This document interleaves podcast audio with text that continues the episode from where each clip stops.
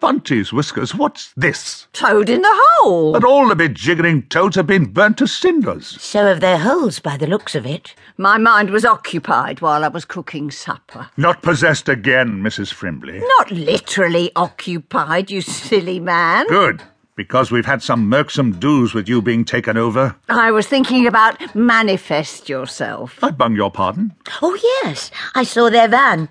I saw you going over to talk to them, Mrs. Frimley. Dash me crumpets, I can't follow this at all. It's my favourite television programme. You've watched it with me before. Have I?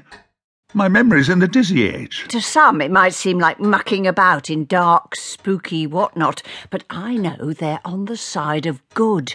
They seek to allay our fears about the other side. You mean ITV? She means the afterlife. You know, heaven. Beyond the gauzy veil, into the shadowlands where all must one day go. That's what they investigate. That lovely, hunky psychic medium, Brian. He's quite a dish. A dish. A, di- a dish. Stinky waistcoats woman. What are you talking about, Susie? What's got my housekeeper's goat? Can you tell me? It's that show where they hold vigils and film everything in a sort of green light. Green light. It's very popular. Gobble Knoll Hall. They say they're filming all tomorrow night at the big empty mansion in the dark, dark, dark woods, not very far away from here. Oh, Caloo, Calais, they can't be. They can't be allowed to sit ranty-polling at night in Gobble Knoll Hall. Oh, dear, no. They can't go filming themselves all in green or any other colour. Now calm down, Tom. What's so bad about Gobble Thingy Hall? It's a terrible place to be. A home of niff-naffy repute, a house steeped for centuries in smell fungus and ragger-brushing. Yes, I've heard the same. Judith Chalmers, look, oh, my whiskers, my whiskers are standing on end at the very thought. Sheer dismay. Well, what can we do? We must stop their ninnying about. They're fusty plugging with nightmares. They're meddling with that which they ought not. Which ought not what? Exactly.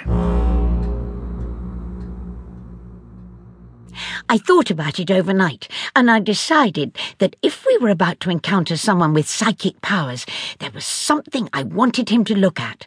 And so, while Tom was in the bathroom getting ready to leave for Gobble Knoll Hall, I slipped into his study. Let's see. It was purple with a golden clasp. Ah,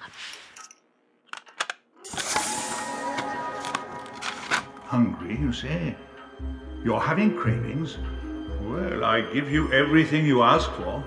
You must keep up your strength, my crinkum crankum goblin chums. You need every giggle mugging bit of your strength for building my tower. Magic colours? What? What are you bubbling on about? Here! What are you doing in the master's library?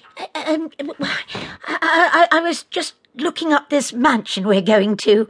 That's his special book. I know. Have you had it open? No. No, no, of course not. It, it says Dream Diary on the front. It's his personal diary. I wouldn't dare. Hmm. Quick, put it away. He's coming down. Here, put it in my bag. No, back on the shelf. Hello, Ungao Meow! I'm gleaming all over, ladies, now. What are we having for lunch, hmm? We've got lots to do. We're off nose poking this afternoon. We'll be niff naffing all frabjous day and all spooky night with any luck, that is. Ha ha! Ooh! ooh. Woof! Woof! I'm going to take it to Brian. Brian Luftick? If he's psychic, I want him to look at this. He's got the gift. I don't doubt it. I think we need help. You see, Mrs. Frimbly, I'm starting to think it's Tom who's possessed.